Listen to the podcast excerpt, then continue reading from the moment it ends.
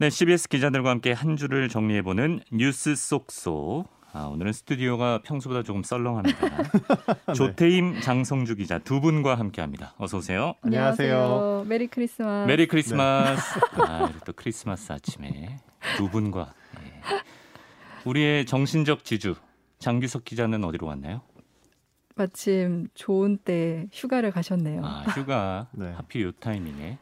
사실 우리가 뭐 평소에 그렇게 뭐 존경의 대상까지는 아니었지만 우리 팀에서 해주는 역할이 많았거든요. 뭐 리액션이라든지 그렇죠. 그래서 좀 걱정이 됩니다.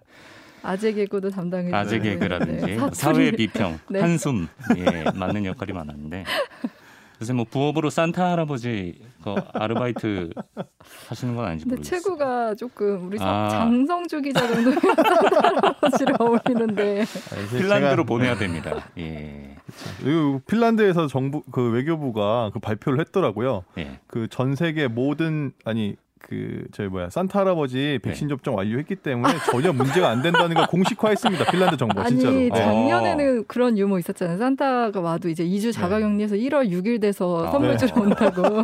실제로 부모 중에 그걸로 약간 합리화를 하는 부모도 있대요. 네. 코로나 때문에 오실 수가 없다. 네. 네. 어제 다들 선물들을 잘 주셨는지. 아, 네. 그래요. 예. 복된 성탄 보내시고요 두 분도. 네. 자, 처음으로 살펴볼 뉴스는 어제 큰 뉴스가 하나 있었는데 박근혜 전 대통령이 결국 이제 사면 결정이 났습니다. 네, 정말 어제 새벽부터 뉴스가 쏟아졌었어요. 이제 박근혜 전 대통령 사면할 것이다. 정부가 어제 공식 발표를 했습니다. 음. 네. 박전 대통령은 2017년 3월 31일 국정농단 사건으로 구속 수감된 이후 4년 8개월째 되게 긴 기간이죠. 음. 네. 전직 대통령 중에 가장 오랜 수감 기간인데요. 네. 근데 이제 어, 그 수감 생활을 마치게 된 거죠. 근데 사실 이제 박 전 대통령 사면은 쉬운 문제는 아니에요. 그렇죠. 이 정권이 촛불 전국으로 들어선 전국이잖아요. 근데 그거를 음. 뒤엎는다는 게 그것도 문재인 대통령이 뒤엎는다는 게 쉽지는 않은 거고 네. 왜 기억하실지 모르겠지만 이낙연 전 대표가 사면 얘기했다가 아, 지지율이 그렇죠. 급강한 그렇죠. 적이 있었어요. 네. 본인도 후회한다고 했었잖아요. 그 이후로 네. 반전의 계기가 없었거든요. 네. 그러니까 그렇게 그때 청와대에서도 얘기했던 게 국민 정서다 음. 그 얘기를 했었는데 반년 사이 이제 사면으로 사실 반년 사이도 아니에요. 하루 사이에 지금 급선회를 음. 한 거거든요. 네. 왜냐하면은 목요일 오후 밤까지만 해도 사면 대상이 포함 안 됐다는 기사가 다 쏟아졌었고 네네. 저희 단독으로도 그렇게 기사가 나갔는데 기류가 바뀐 거예요. 그러네요. 근데 아무래도 결정적인 이유는 이제 박 전 대통령 건강이 이유였다고 해요. 네. 박전 대통령 이제 건강 악화됐다는 소식은 저희가 듣긴 했었는데 뭐 지금 치아도 나빠서 이제 음. 음식도 미숫가루나 죽으로 대체하고 있다고 하더라고요. 네. 네, 그래서 극심한 건강 악화 때문에 이렇게 사면을 결정하게 된 것으로 보입니다. 국민의당 안철수 후보는 한 라디오 프로그램에 나와서 또 이석기 전 통합진보당 의원의 가석방과 좀 물타기하는 거 아니냐 또 이런 아, 의견. 근데 이거는 뭐 제 개인적인 생각이긴 예. 한데 가석방과 사면은 다르거든요. 음. 네, 그런 면에서 같은 선상에서 놓고 비교하기엔 음. 좀 무리가 있어 보이고 네. 이석기 전 의원 같은 경우는 8년 넘게 지금 수감 생활을 하고 1년 정도 네. 살았죠. 예. 그러니까 그거를 같이 물타기로 비판하기는 좀 무리가 음. 있어 보입니다. 근데 뭐 건강 상태가 많이 악화된 게 네. 중요하게 작용을 한 것 같고요. 어, 정치권에 어떤 파장을 미칠지도 좀 지켜봐야겠습니다. 어, 정치권 얘기를 말 나온 김에 좀 해보면 제가 매주 국민의힘 선대위 얘기를 이제 해오다가 어떤 우리끼리 뭐 자성을 하기도 하고 네. 한 2주 정도 쉬었는데 지난 한 주 또 선대위 이슈가 크게 터졌어요. 그러니까 저희가 이강민 아나운서 처음 왔을 때부터 그 얘기를 하고서는 매주 했다고 좀 우스갯소리를 했었는데 네. 아직도 이게 정리가 안 된 거예요. 음. 그래서 이번 주에 어떤 일이 있었냐면 이준석 대표가 상임 선대위원장직에서 물러나겠다고 한 거거든요. 그러니까 이게 음. 보통 당 대표가 상임 선대위원장직을 맡는 게 보통인데 이거를 관둔다는 거는 좀 파장이 있는 일이었어요. 네. 근데 이제 이 직접적인 갈등은 뭐 조수진 최고위원과 뭐 언쟁 때문으로 알려져 있는데 사실 그 내면에는 윤핵관 이제 사람 이름 같은데 매, 매주 등장했죠. 이제 윤핵관에 대한 이제 깊은 불만 이게 터져 나온 겁니다. 이제 이 대표 생각은 윤핵관이 이제 캠프를 좌지우지하고 흔들고 있다. 음. 이제 외부 그 근데 이제 윤핵관을 장전 의원이라고 지목을 했어요. 지금까지 윤핵관이라고 했는데 예. 장지원 의원 같은 경우 선대위에서 그때 물러난다고 했었잖아요. 네. 아무런 직책도 맡지 않고 있는데 장재원 의원이 하는 역할이 너무 많다 이렇게 생각하고 음. 문제 제기를 한 거죠. 음. 어, 윤 후보나 장재원 의원 같은 경우는 무슨 내가 윤핵관이 이렇게 부정하고 있고 음. 일단 김종인 위원장이 정권을 위임 받았어요. 그래서 선대위를 운영하기로 했는데 그래서 이걸 두고도 뭐 전면 해체냐 뭐 일부 개혁이냐 이런 얘기를 하는데 음. 일단 지금 전면 해체는 아니고 네. 김종인 위원장이 일단 선대위를 끌고 가는 걸로 네, 지금 그렇게 진행되고 있습니다. 네. 뭐당 대표랑 그 대선 후보 간의 직접적인 소통은 아직 뭐 이루어질 분위기가 예, 네, 근데 그 이, 번 과정에서 그런 얘기가 또 나오긴 했었는데 윤석열 후보 같은 경우는 왜 저희 지난번에 부산 잠적 때도 그런 얘기 했었잖아요. 네, 뭐 네. 뭐 전화 안 받는데 굳이. 전화해야겠냐 refresh 얘기도 네. 근데 이번에도 사실 뭐 민주주의 그렇게 갈등한 게 민주주의 아니냐 했고 네. 그 이후에도 그냥 김종인 위원장에게 정권 위임하고 계속 좀 무책임한 태도를 보여왔거든요. 네, 네. 그래서 좀 그 한계가 이번에 여실히 드러난 아. 것 같아요. 근데 실제 뭐 제가 지지율 표를 갖고 오진 않았지만 지지율에서도 지금 굉장히 많이 떨어지고 네, 있는 걸로 나오거든요. 그게 이렇게 다 드러나고 있는 한국 리서치 여론조사 보니까 특히 30대층에서 음. 민주당이 좀 오차범위 훌쩍 넘어서 앞서게 됐더라고요. 음. 예, 그래서 자 이런 와중에 윤석열 대선 후보가 좀 힘겨루기를 좀 중재하고 그런 역할이 중요해 보이는데 사실 본인 그 실언 논란이 계속 있어가지고 그니까요. 그러니까 이렇게 혼란스러운 상황에서 윤 후보 말이 또 논란이 되고 있는 게 저희도 저희 팀방에서도 이런 말을 했다 이제 공유를 할 정도로 조금 놀라웠었는데 음, 예.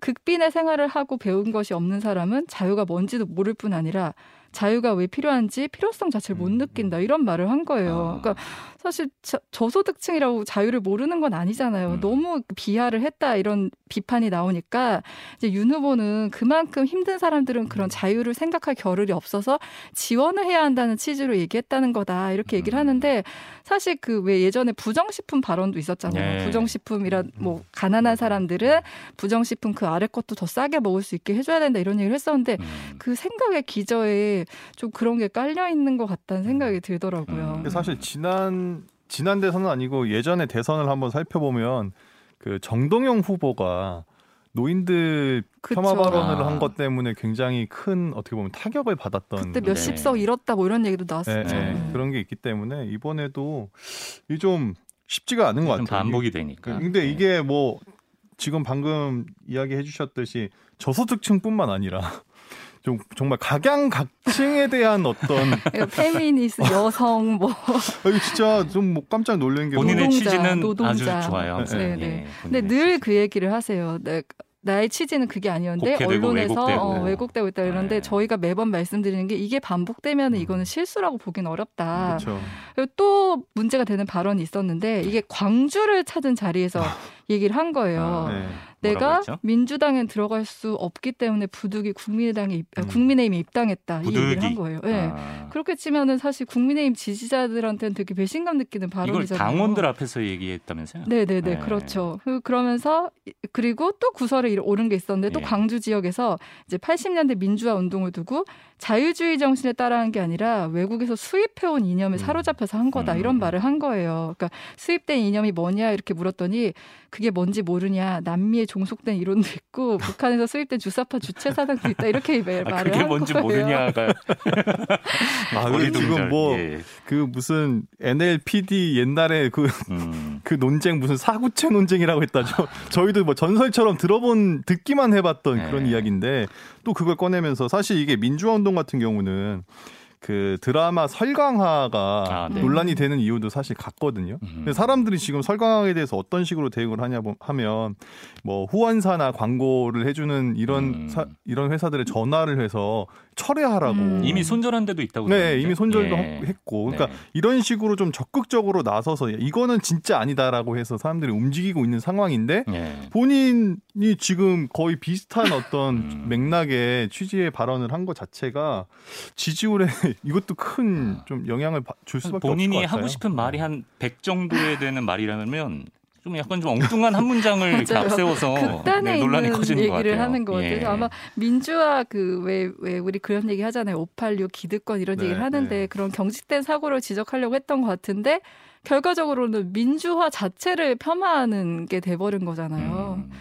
그리고 또또 네. 또 하나가 있었던 게 제가 봤던 것 중에 하나는 그 휴대폰 앱으로 구직 아, 정보가 아, 실시간으로 네네, 확인하도록 네. 이제 자기가 뭘 만들겠다 대통령이 네. 되면 이야기를 했는데 네.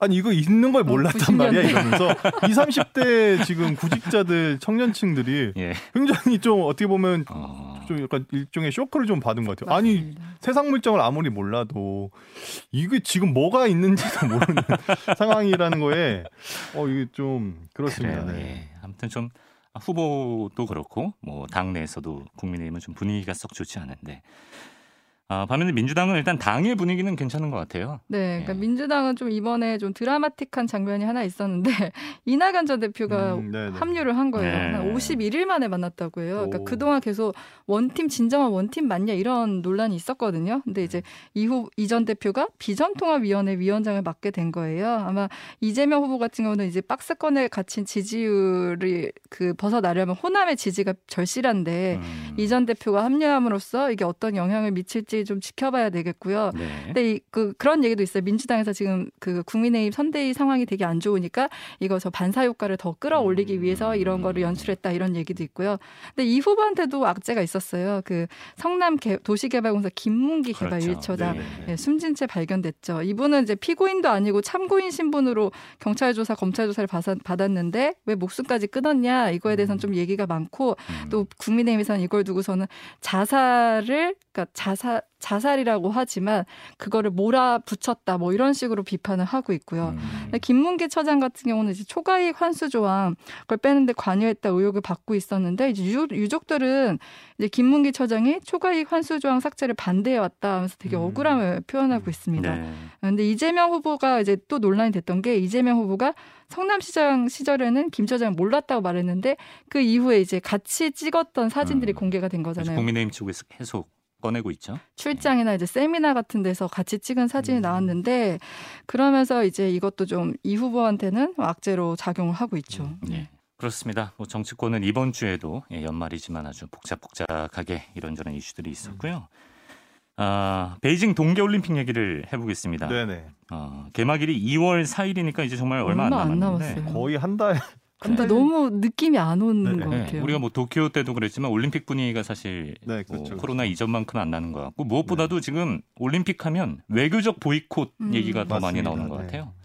그러니까, 일본이 동참했어요 여기. 네네네. 그러니까 이게 사실 뭐 일본 같은 경우는 예정된 수순이었다라고 뭐 볼 수 있을 것 같아요. 그러니까 미국이 외교적 보이콧을 가장 먼저 선언했잖아요. 근데 이제 기시다 후미오 총리가 한 일주일 전에 나는 참여할 예정이 없다. 나는 안 간다. 음. 근데 국익에 따라서 외교적 보이콧을 할지 말지 결정을 하겠다라고 이야기를 했거든요. 네. 근데 일본의 어떤 외교를 보면 사실 영순이에요, 미국이. 음. 음. 그렇다 보니까 미국의 결정이 곧 일본의 국익에 가깝기 때문에 네. 뭐 당연한 수순이었다라고 볼 수 있고 그러니까 미국과 영국을 비롯한 영연방 국가들이 지금 외교적 보이콧을 했는데 그 이유를 중국의 뭐 소수민족에 대한 인권 탄압 등을 꼽았거든요. 네. 일본도 이제 외교적 보이콧한 이유를 같은 거라고 했고 이게 뭐 이미 잘 알려져 있지만 외교적 보이콧이라는 게 정부 사절단을 파견 안 하는 거지 선수단을 그렇죠. 참여 안 시키는 건 아니거든요. 네. 선수단은 참여할 수 있는데 근데 또 최근에 이제 최고 최고 수준의 아이스하키 리그인 북미 아이스하키 리그 NHL, NHL 예. 예. 여기가 이제 베이징 올림픽 불참을 선언을 했어요. 아이스하키가 우리나라에서는 비인기 종목이지만 사실 동계 올림픽 티켓 판매량의 한 40% 정도를 차지할 그렇죠. 정도로 굉장히 축구 결승이나 같은 거예요. 예, 하계에서 예. 치면 인기가 제일 예. 많고 그리고 진짜로 동계 종목 중에서는 유일하게 프로리그가 있는 스포츠 음. 종목이거든요. 네. 근데 이제 불참 이유를 코로나19 때문이라고는 음. 했어요. 근데 이게 사실 이번에 어떤 좀 큰 의미를 두지 말아야 된다고 보는 이유 중에 하나는 또 이 NHL이 평창 동계올림픽 때도 불참했거든요. 아. 음, 그랬군요. 네, 그때 이유는 그러니까 지금이 리그가 한창 진행 중인데, 그러니까 네. 겨울 스포츠니까 겨울에 리그가 진행 중이라서 한창 진행 중인데 음. 올림픽을 참가하면 한 3주 동안 리그를 중단해야 되기 때문에 네, 네. 손해가 너무 크다는 구단주들의 입김이 작용을 했었어요 그때는. 네. 근데 이번에는 코로나19를 했는데 그래서 중국의 좀 코로나 상황이 어떤지 음. 한번 좀 살펴봤거든요. 네, 어떻습니까? 이게 이미 잘 알고 계시지만 시진핑 주석이 무려 작년 9월에 사실상 코로나 종식을 선언을 그쵸. 했었어요. 아, 네. 무려 작년 9월이니까 벌써 1년, 일일 1년도 넘게 전에. 근데 이제 물론 그 이후에도 이제 확진자가 야금야금 조금씩 나오긴 했거든요. 네. 뭐 지금 또 특히 이제 전 세계를 지금 강타한 오미크론 변이 감염자도 현재까지 7명으로 중국 내에서 집계가 되었습니다. 15억 중에 7명. 네. 아직 네. 그게 적은, 적은 아. 수치인데. 그리고 산시성의 시안 에서는 최근 2주 사이에 확진자가 뭐 100명, 200명 가까이 이렇게 나오면서 음. 그 시안에 사는 시민들이 1,300만 명이라고 하거든요. 거의 네. 우리나라 수도권이랑 똑같은 수준인데 음. 모든 시민들의 이 시민들의 외출을 금지하고 아. 이동을 제한하는 봉쇄령을 내린 네. 그런 상황입니다. 그러니까 우리가 뭐 처음에는 중국 통계 믿을 수 있냐 이런 말도 많이 네네. 했지만 네. 일단 엄격한 통제가 방역에 있어서만큼은 확실히 좀 그렇죠. 효과를 네. 보는 건 사실인 음, 것 같아요. 네. 네. 일단 우리는 베이징 올림픽 가는 거죠? 그 외교적으로도. 네, 지금까지는 분위기가 좀 그렇습니다. 우리나라 와 중국의 외교 차관이 어, 어제 화상으로 회담한 결과가 나왔거든요. 네, 우리나라는 베이징 도, 올림픽이 방역, 안전, 평화의 올림픽으로 성공적으로 개최되길 기원한다고 중국 측에 이렇게 전달을 음. 했습니다. 그러니까 네. 사실상 정부의 어떤 사절을 파견한다는 쪽에 음. 사실상 이제 무게가 좀 실린다고 볼 수 있는데 중국이 그 우리가 지금 추진하고 있는 종전 선언을 지지했잖아요. 네. 하지만 아직 끝날 때까지 끝난 게 아니라고 볼 수 있어서 우리 입장에서는 이제 최선의 성과를 내기 위해서 음. 좀 끝까지 고심하는 음. 모습을 보이는 거 아닌가라는 음. 생각이 들어요. 미국하고 중국의 어떤 우리가 사이에 있기 때문에. 네. 그리고 또 어, 동계올림픽에서 우리나라의 효자 종목인 쇼트트랙에도 최근에 소식이 있었습니다. 그쵸. 심석희 선수. 네. 그러니까 욕설하고 고의 충돌 논란 때문에 자격정지 2개월의 징계를 받았거든요. 심석희 예. 선수가. 근데 이게 징계가 확정되면 물리적인 시간상 베이징 동계올림픽 참가가 어려운데 심석희 선수 측에서 뭐 재심을 청구하거나 아니면 뭐 효력정지 가처분 소송을 통해서 요거를 좀 바꿔볼 수도 있다고 하, 그러니까 요거를 바꿔서 그러니까 징계를 뒤집어서 네. 징계가 이제 취소될 수 있는 가능성은 남아 있는 상황입니다. 음. 근데 이제 쇼트트랙 종목이 그 그 개주가 있는데 이게 팀워크가 굉장히 그럼요. 중요하잖아요. 예. 그런데 예, 그런데다가 또 올림픽 국가대표는 그 선발전에서 1, 2, 3위가 개인전에 나가고 음. 5위까지가 이 개주에 나간다고 하는 게 원칙이지만 결국 그 경기력 향상 위원회가 모든 결정권을 가지고 있다고 해요. 지금까지는 선발전 1위가 심석희 선수라고 네. 하더라고요. 음. 예. 그러니까 종합적으로 볼 때 아, 심석희 선수의 음. 올림픽 출전은 거의 불가능한 것으로 보인다. 네, 어. 이렇게 상황이 좀 보입니다. 지금 쇼트트랙 말고도 좀 분위기가 많이 안 좋은가 봐요. 빙상연맹 뭐 여러 조직들이 네네. 그래서 대한체육회장이 어제 이번 올림픽은 메달 한두 개 금메달 네. 정도 따면은 어. 선방이다 뭐 이런 얘기도 했던데 음. 뭐 메달 수가 중요한 건 아니지만 뭐 여러 가지 내용이 있었던 모양입니다. 네. 자 그리고 코로나 얘기를 좀 해보겠습니다. 네. 네. 아, 우리가 타미플루에 대한 어떤 고마움은 다 기억을 하실 텐데 네, 네. 먹는 치료제 화이자야 먹는 치료제가 승인을 받았어요 FDA에서. 네, 이게 지금 상황이 전 세계가 심각한데 특히 이제 미국이 뭐 만만치가 않은 것 같아요. 지금 음. 오미크론 변이가 이제 우세종이 되면서 일주일 동안 하루 평균 확진자가 한 17만 명 정도로 지금 나왔거든요. 미국에서. 음. 이게 델타 변이가 한창 유행할 때보다 4천 명 정도가 더 많은 아. 수준이라고 해요. 음. 근데 이게 지금 또 크리스마스 연휴를 앞두고 우리 팀장처럼 휴가를 가는 분들이 굉장히 많기 때문에 예, 집에 있겠죠. 네. 예, 딱 뭐. 근데 집에 있으면 다행인데 이제 예. 또 이 외국인들은 또 그렇지 않기 때문에 파티를 하죠. 네, 이동이 굉장히 크게 늘어날 것으로 보여서 네. 올해 안에 하루 평균 확진자가 100만 명에 달할 것이라는 전망이 나왔습니다. 음. 그러니까 지금 올해 미국의... 아니에요? 올해? 지금 네, 얼마 올해 안 남은 올해 안에? 올해 안에. 네, 진짜. 네, 그러니까 일주일 안에. 어... 그러니까 이게 지금의 지금까지 미국의 하루 확진자가 역대 최다가 지금 25만 명이 나온 게 최다거든요. 근데 갑자기 한 4배 정도가 늘 수 있다는 아, 거니까. 설마 하루에 100만 명? 그러니까 이게 우리나라로 따져보면 우리나라가 지금 한 6천에서 7천 명 정도가 그쵸. 왔다 갔다 하잖아요. 예. 그럼 내일 갑자기 3만 명이 어... 집계가 되는 그런 좀 끔찍한 상황이 될 수도 있다는 우려가 나오는. 오미크론의 전파력이 그만큼 세다 그 얘기인 건가요? 네, 네 맞습니다. 게다가 크리스마스 파티. 음. 예. 그러다 보니까 이제 먹는 치료제에 대한 관심이 굉장히 높아지고 있는데 이 지금 승인 받은 이 먹는 치료제 핵심은 가정에서 사용할 수 있도록 하는 네. 내용이거든요. 처방전 받으면. 네네. 네. 그러니까 이제 병원과 의료진의 부담을 크게 줄일 수 있다 보니까 음. 아무래도 좀 큰 역할을 할 수 있지 않을까 기대를 모으고 있습니다. 네. 네, 화이자에 먹는 치료제 같은 경우는 12세 이상이 대상인데 입원과 사망 위험을 90%까지 줄여준다고 하고요. 네. 음. 반면 머크에서 개발한 이 치료제는 좀 애매한 게 효, 그 효과가 30% 정도밖에 안 되는 상황이고 음. 더 문제는 18세 이하의 이하의 환자한테 이 약을 쓰면 성장에 영향을 미칠 수 있다고 해서 네. 사용 대상에서 제외가 됐어요. 이 어. 청년층들은. 예, 예. 그리고 또 남녀 모두 이 약을 복용한 이후 한동안은 피임을 해야 되는 음. 그러니까 부작용이 어느 정도 있다 이렇게 좀 볼 수 있는 것 같고요. 네. 그러니까 우리나라 경우는 다음 주에 이 화이자에 먹는 치료제에 대해서 사용 승인 여부를 결정할 것 결정할 예정입니다. 네. 그런데 현재 우리나라는 화이자 치료제 7만 명분, 음. 머크 치료제 20만 명분 정도를 확보한 상황이고 아. 추가 계약을 계속 추진하고 있는 상황인데 음. 아직 구체적인 추가 물량하고 도입 시기는 발표되진 않았지만 빠르면 다음 달부터 음. 지금 재택 치료자들이 3만 명이 넘는다고 음. 하더라고요. 네. 그러니까 이분들에게 아마 다음 달 빠르면 다음 달부터 사용할 수 있을 것으로 지금 음. 보입니다. 그래요. 아 그리고 이거 짧게 좀 보겠습니다. 이번 주에 자영업자들이 거리로 나와서 네. 정부의 대책에 대해서 또 비판을 했죠. 자영업자들이 거리로 나온 거는 거의 처음이거든요. 그러니까 음. 앞서 차량 시위는 했었는데 음. 이제 광화문 한복판에서 대규모 시위를 열었어요. 근데 대규모라지만 이제 299인 제한이 있잖아요. 그래서 그 수에 맞춰서 진행했는데 자영업자들은 생존권 보장, 방역 패스 음. 철회, 그다음에 5인 미만 사업장 근로기준법 확대 적용 반대 등의 구호를 외쳤습니다. 근데 네. 이분들은 지금 너무 힘든 상황이에요. 그러니까 이게 언제 끝날지 모르잖아요. 그래서 네. 저 하나 이렇게 기억에 남는 말이 K 방역은 자영업자들의 희생으로 이뤄진 음. 것이다. 이 얘기가 지금 네. 기억에 남더라고요. 근데 음. 실제 이제 자영업자들의 어려움을 보여주는 지표가 나왔는데 아. 한국은행에서 이제 금융안정 보고서 발표에 따르면은 자영업자 평균 대출액이 3억 5천만 원이거든요. 오. 근데 음.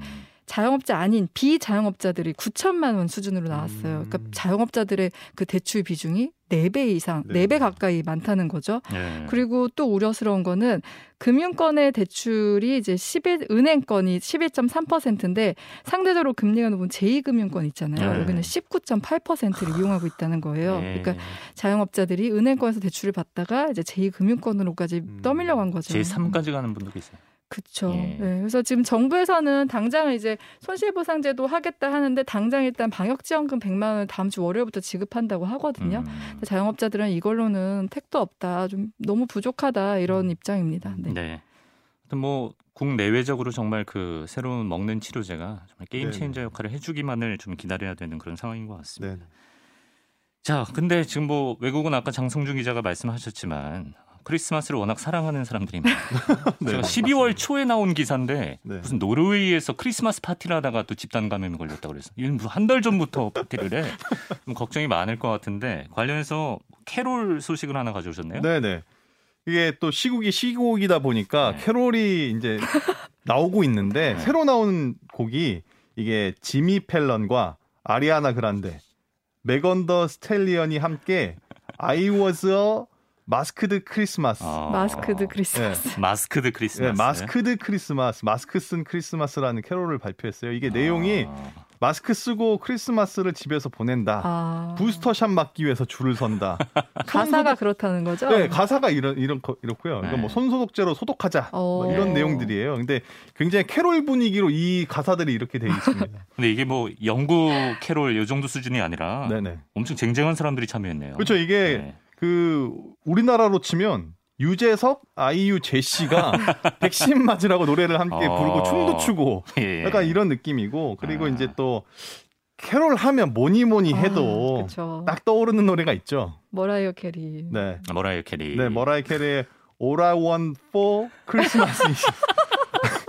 아 이거 영어 나오면 울렁. 아, 시작은 거의 임진모 선생님 수준이었는데 지금 영어가 안 되고 있어요. 발음이 예. 좀 비슷한 예. 거 아닌가요? 네, 근데 이게 이 노래가 1994년에 나왔는데 94년 와.